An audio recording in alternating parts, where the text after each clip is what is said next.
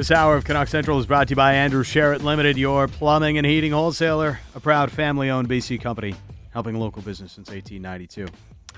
Ton of questions, a ton of reaction. Everybody is back on the uh, what could the Islanders trade for JT Miller train after our conversation with Chris Botta earlier this hour. Uh, you can check all of our interviews out on podcast. Everything we do for Canuck Central ends up on podcast. So subscribe, leave a review. We do very much so appreciate it. You guys have uh, supported us since uh, we fired up the daily version of Canuck Central in January, and we really appreciate you for that. Thank you for your time and your listening and your interaction on the show. You've made it uh, a lot of fun here over the last six months, and the mailbag has been one of our favorite parts. It has been. We really, we really enjoy the mailbag. Can't wait for it to uh, return again when we come back in September for Canuck Central. Yes. We might do some mailbags throughout the summer to have some fun, but it won't be a Canuck Central specific Yeah. mailbag. And uh, don't worry, as this one text said, Allvin is waiting for you guys to take off for the summer before announcing all the big trades. That's from uh, Bo. Yeah. Well, we'll probably end up doing a uh, emergency edition of uh, of Canuck Central should JT Miller eventually get traded to the New York Islanders. Canucks Live from Budapest. Yes, like Canuck Central uh, isn't completely gone. It's Yes. on call for the summer. Like you go from working to being on call. Uh, hi, yeah, I'm uh, I'm I'm in lovely Budapest eating some uh, some some goulash and langos. So what did the Canucks trade JT Miller for? The answer is coming. uh, eventually. Uh, all right. It's the mailbag. Producer Josh Elliott Wolf has your questions for us here on Canuck Central. All right. We're going to start with Jabbo. When Jim Rutherford. Is it Jabo or Jabo? Oh, I don't know. You don't know? don't know. He can clarify it for us. Okay. yeah.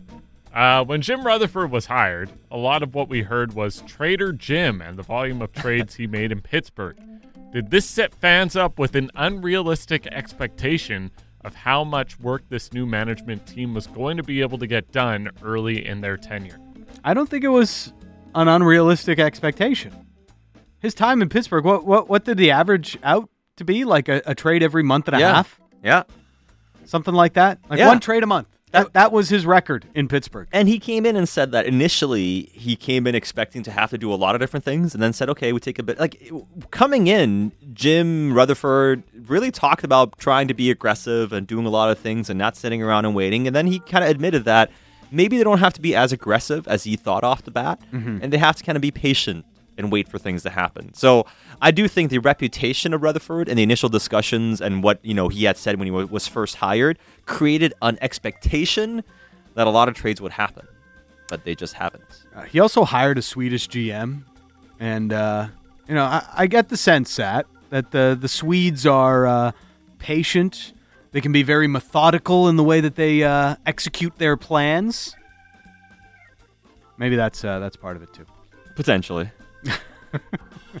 Malcolm, what's the ceiling on this team when they re sign JT Miller?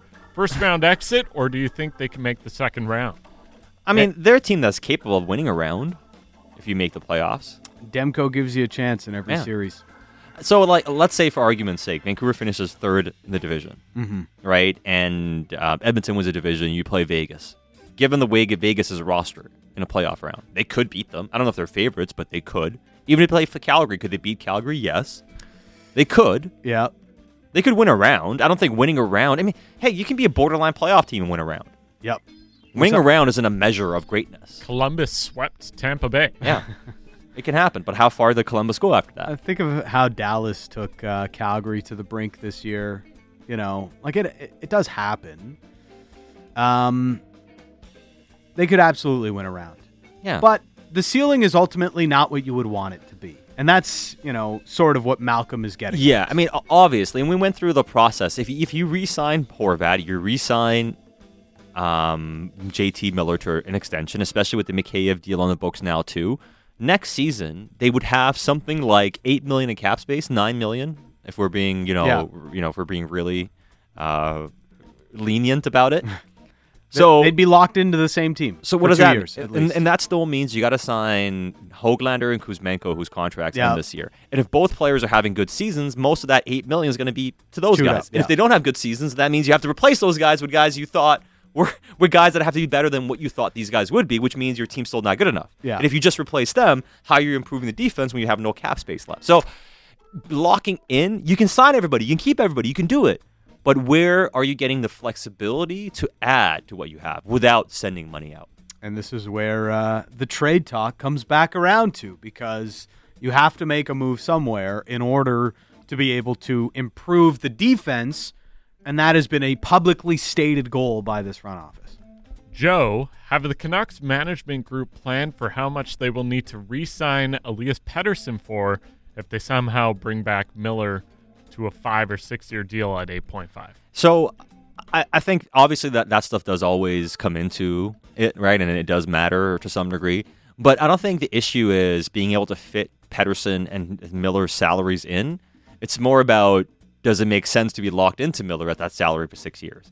I don't think they're worried about not being able to sign Pettersson. It's more about how will that contract age? Because even so, you will have the flexibility to sign Pettersson Yeah. in two years. Because you start looking at the cap picture coming up in uh, two years' time. And again, let, let's just say, for argument's sake, they sign Miller and Pettersson. I mean, Miller and, and Horvat.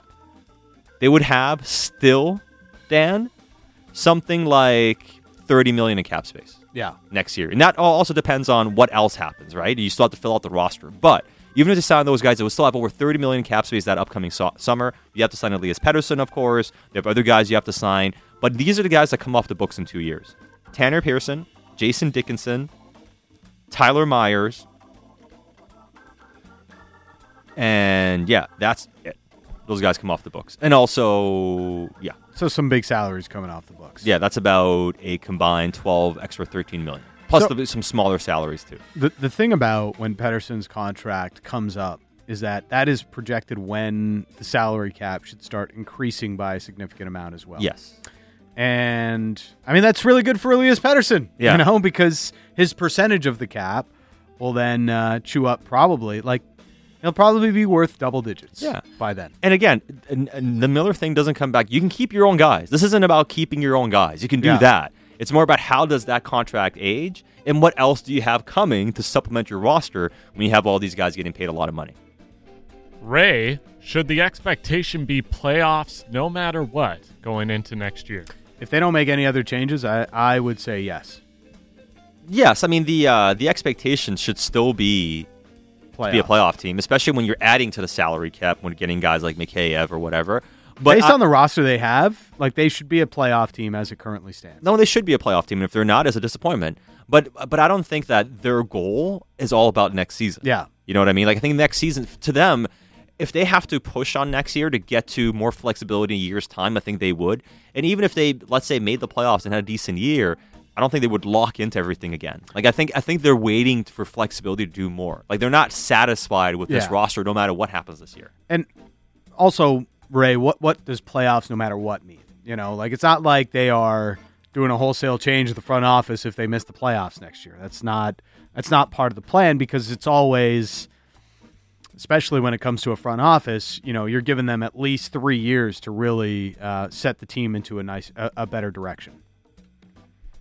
Jaywu, who would the Canucks have drafted if the trade with the Islanders and the 13th overall pick went through?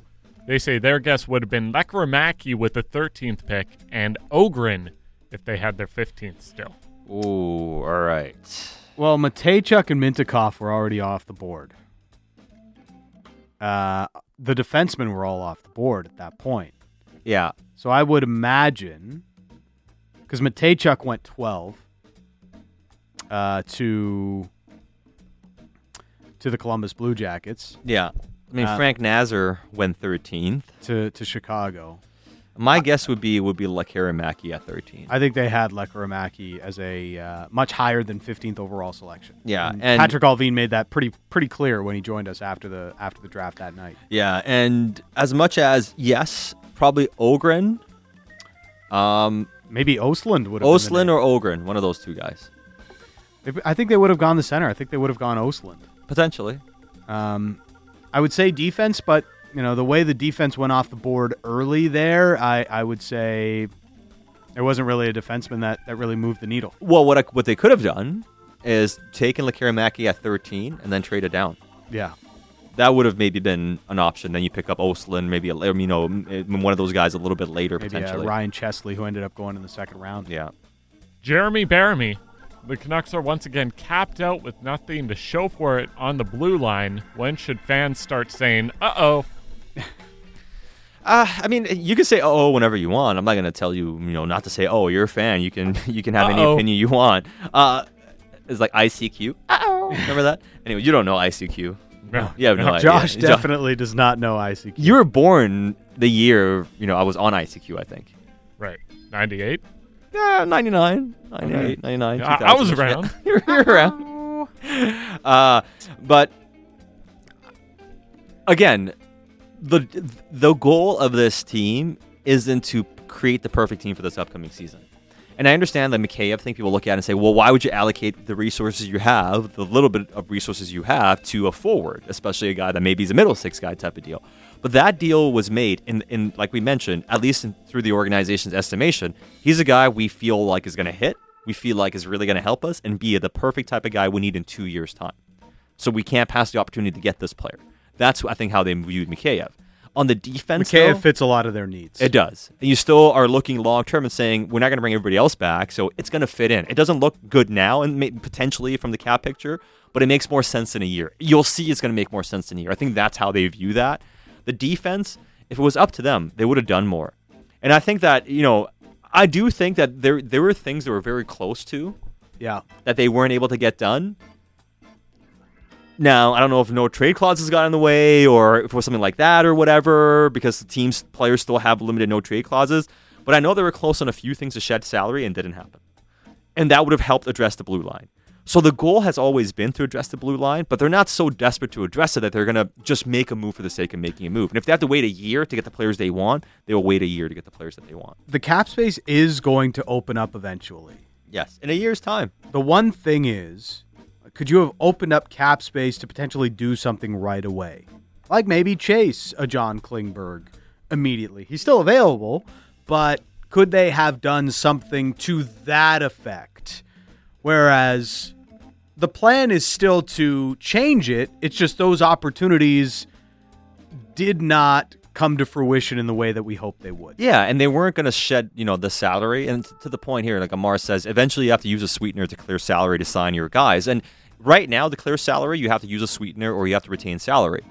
But why do that when in a year's time you will have more flexibility on those players? Yeah. You don't have to use a sweetener on Myers and Pearson in a year. You're Yeah. getting something for them, especially once Myers' bonus is paid in the final year of his contract. You're getting something without having to put a sweetener into it. So why add sweeteners today when you don't have to tomorrow? That's kind of the philosophy here. I think they're following as far as moving salary out. So yes, if you're looking at the, you know this team being a lot better defensively next season, you can say uh oh because they haven't Yeah. addressed the blue line.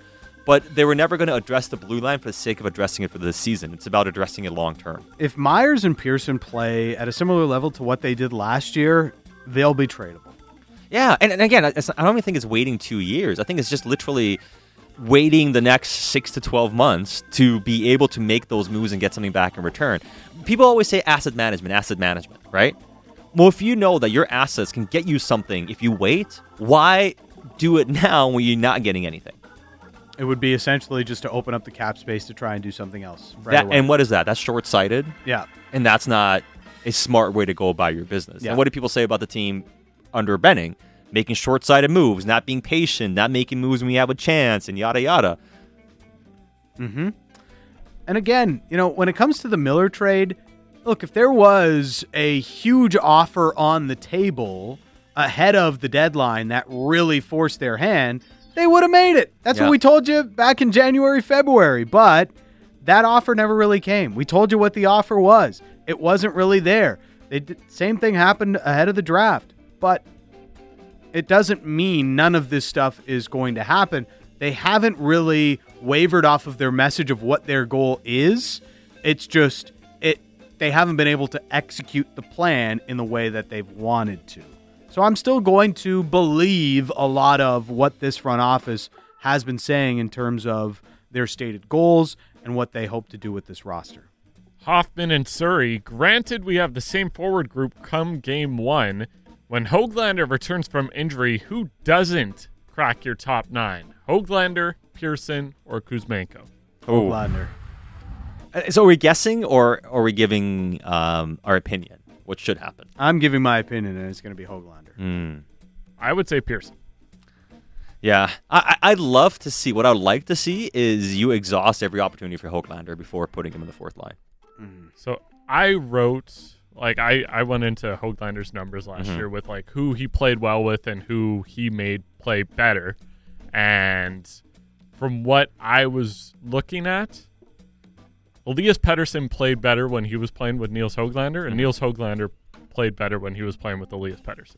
Like Hoglander was Pettersson's best line mate last year, both with Green and with Boudreau. Yeah, So I don't know. I want to see that tried out a little more, like Hoglander, Pettersson, Podkolzin. Obviously, he has to earn it to an extent still, but I don't know. There's more. There's still more upside in Hoglander's game than there would be in Pearson. I love that line though. That line, like if that could work, Hoglander, Podkolzin, and Pettersson, that makes if you're keeping Miller, that makes it so easy all of a sudden to build two lines around Miller and Horvat separately, right? Because then you could easily go Miller, Boeser, and Garland, and go Kuzmenko, Mikheyev, and Horvat. Mm. Yep. And then you put, you know, Pearson with Dickinson and Lazar on the fourth line, and that can be a crash and bang, you know, strong forward line. And then Mikheyev and Kuzmenko, playmaking, speed, good defensive awareness with Bo, and then Garland, Boeser, and Miller is just pure offense. I think Hoglander's just got to prove it to me. Yeah. You know. I just love to see that happen because if he can, if, if he can actually establish himself Yeah. as a top nine player for this team, it answers a big, big question long term. it, it's not going to be as easy for him to come into camp and really impress, you know, like it he did uh, a couple of years ago in the Canadian division season when the Canucks literally didn't really have anybody else to play. But now there's some serious competition. He's got to come in ready. And look, maybe that's why Elias Pettersson was asking to have Hoglander as his line mate more often, Josh. As you point out, he played his best when Hoglander was there. At the same time, Hoglander's got to earn that spot. Yeah. It's got to earn it. But I'd love to see that happen. Because if that happens, it just solves. Uh, because if you don't have to worry about getting Garland or Boeser or Mikheyev or Kuzmenko with Pettersson, because he's elevating Podkolzin and Hoglander. Well, Pearson, Miller, and Boeser were really good Yeah. together as a line. So I, I wouldn't mind keeping those guys together, and you figure out what happens with Bo. But this is the thing about adding all these wingers, uh, as we talked about. You know, now maybe you have a lineup that you can keep Pettersson, Miller, and Horvat as your three centermen if you continue with this lineup going into training camp. All right, that's it for the Canucks questions. We'll move on to the non-Canucks, starting, starting with Vicky. Whose team will do the best this upcoming season? The Cleveland Browns, the Seattle Seahawks, the Miami Dolphins, the New York Jets, Kansas City Chiefs, or the Las Vegas Raiders? Rank those six. Oh my God. um. Okay. So, okay, go through the teams again Okay, so Browns, Browns, Seahawks, Seahawks, Dolphins, Jets, Dolphins. Chiefs, Raiders. Jets, So Chiefs are, I think, a clear Chiefs. number one. Chiefs are number one. Yeah, so it's Chiefs. Um, I mean, it comes down to Watson, what happens with him and the Browns. But if, if he's there, the Browns would rank high roster wise. Yep. I put them ahead of the Finns. So I'd say Browns if Watson plays most of the season. Big if. Chiefs, Browns, Raiders. I'd put three. I, I still don't trust Tua. Yeah, I put I put the Finns ahead because they. I think actually I don't know. Finns and Raiders are a bit of a toss. Problem, I'll problem put for the Finns Raiders ahead. is how difficult the division is. Yeah, I- I'll put the Finns ahead of the Raiders. Finns, Raiders, Jets, and Hawks last. Tough. Well, they have to be last. I mean, the Jets did had a far better offseason than Yeah. I, I don't even like the Jets, but you have to be you have to be honest about their offseason. Their offseason was actually decent. I can't. I can't even. Reach is so You dejected. should see his face. You can if you check out the Twitter feed. yeah. He's very disappointed. he wants to stand so bad and he can't. Uh, next I question. can't. I can't. Basketball Phil. This is the only time I've seen Dan speechless. I can't. I I, can't. don't. Even, I don't even know what to say. It's just- They're thinking about trading for Jimmy Garoppolo. I mean, this is a pretty dire situation. Things right are bleak. Uh, basketball now. DK Phil, Metcalf's doing Nesquik commercials. You know? Will the Mariners still be on a winning streak when you return to work? Second question. will the Seahawks have another quarterback on their roster by September? Oh, Yes, I- I'd say the Seahawks will have another quarterback. Yes. I do think so, and it could be Jimmy Garoppolo. could be Jimmy G. Hey, my paisan. now, now you're a Garoppolo now, fan. now I'm going to Big be a Jimmy G guy. guy. You know? I know what I'm. I'm really, really uh, interested to see is who has a better season, Jimmy Garoppolo or Baker Mayfield. Oh, oh yeah. Uh, J- Jimmy G, maybe. It's He's still he's still got Lockett and DK to throw to. Unsigned text: Dan is officially a Dolphins fan again. Hell to the no. Noodle arm Tua, not doing it. oh, poor Tua. Um, also, like Tyreek is trying to like make up all these stories about the Chiefs. It's kind of hilarious. Uh, Mariners will still be on a winning streak by the time I get back to work because I'll be back Thursday. So When Sack gets back to work, probably not. probably not. Probably not. Uh, unsigned. What was the best single meal you have ever had? Oh, ho, ho, ho. Single meal? single meal. I mean, there's so many to choose from. Okay, I, I'd say pr- I'd probably say the best meal I ever had was probably a home cooked ma- meal my mom made. Yeah. Um, there's a few I can choose from, but that would probably be because there's a few I can think of that were like, you know, amazing. My, my Um, brother-in-law is a caterer, man. Like every time I Oh. go back east to Toronto, uh, I like there's a feast Yeah. waiting for me. It's unbelievable. It's incredible. I will say, and I mentioned this before, the best meal I've had recently in Vancouver, eating, you know, at an establishment, was grub Grub. on Main Street. I gotta try it. Yeah, and uh, man, It's good. it honestly, like I said, one of the best meals I've had in years at an establishment in Vancouver. So best single meal I've ever had. This is really hard to to whittle down for me. Um, but I'm going to go with a restaurant I went to in Italy. Mm. Uh, tip for anybody traveling: don't eat in a touristy area. Try to venture off the beaten path a little bit, and you'll find some better restaurants. Uh, so we're in Sorrento, and we venture away from the Corso Italia, which is the main area, and we're just like kind of walking around at night, and we see this big lineup at this like very random spot, and the place is called La Cantinaccia del Popolo, and it was unbelievable. It mm. looked like a hole in the wall. But There was this guy, like huge. He looked like Tony Soprano. You know, he's just walking around in gray sweats and a sweaty T-shirt. and like all the waiters would come and bring him cash when they would get their tips and bills and whatever. He just like throw it in his pocket. Like this guy owned everything. And while all your tips come to me, and then I decide. Yes, and then he like he, he would come out to the front and like people are waiting in line. He's like, you know, and he'd like say in Italian, and he'd, give his apologies and be like, Yeah. "Hey, sorry, you have to wait," sort of thing. And he'd start handing out like little glasses of red wine for everybody that's waiting in line. and you get in. I mean, oh my god, the the food was just incredible. We ordered like a. Uh, charcuterie board to start, and they had all these great salamis and and uh, prosciutto. It was oh, Fantastic. It was.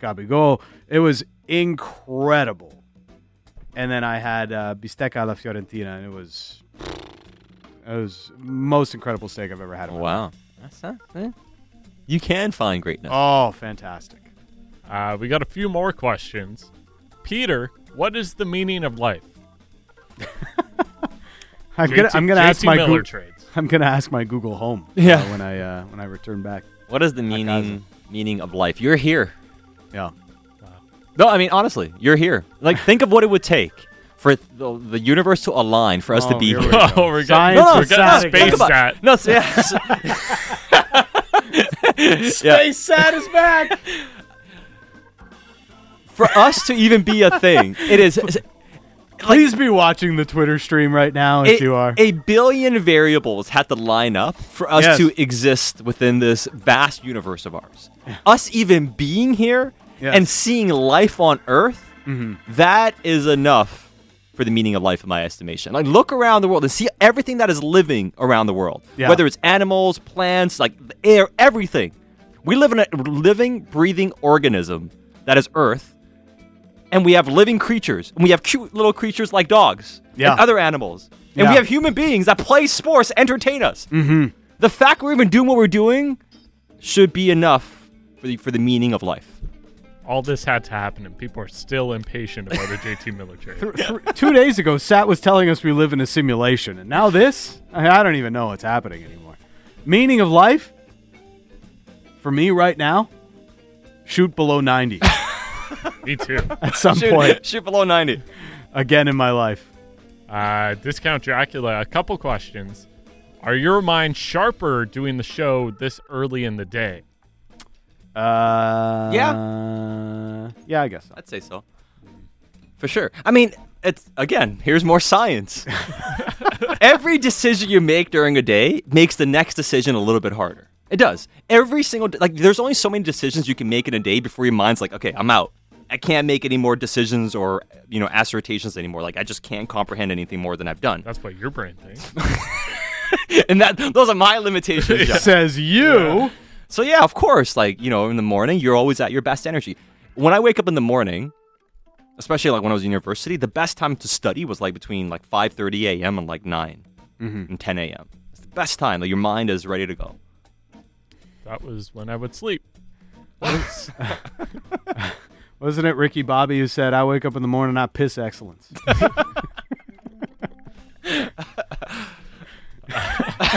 Last question. Is there always going to what, what a transition. Is there always going to be at least some local content on 650 during the summer holiday season? yeah, I mean, of Yeah. course, there'll be local content. Yes. Just because Canucks Central isn't on next week doesn't mean we stop talking Canucks. Oh, there'll be Canucks. I mean, Canucks news. It'll just be, you know, there'll be lots of local sports talking. And people are like, what about the Lions and Whitecaps? Trust me, there'll be lots of talk about those teams as the summer goes on. Sat conveniently says that as he takes many vacation days. I- I'm not going to be here talking about it, but yeah, I'll somebody make will them be. talk Yeah. about it. I don't know. I mean, I disagree. I, I prefer to talk about how Toronto FC has become the Italian national team in MLS. Combining your two loves.